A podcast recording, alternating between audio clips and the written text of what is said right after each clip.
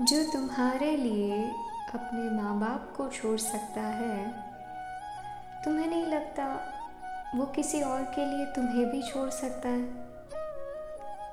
सोच लेना।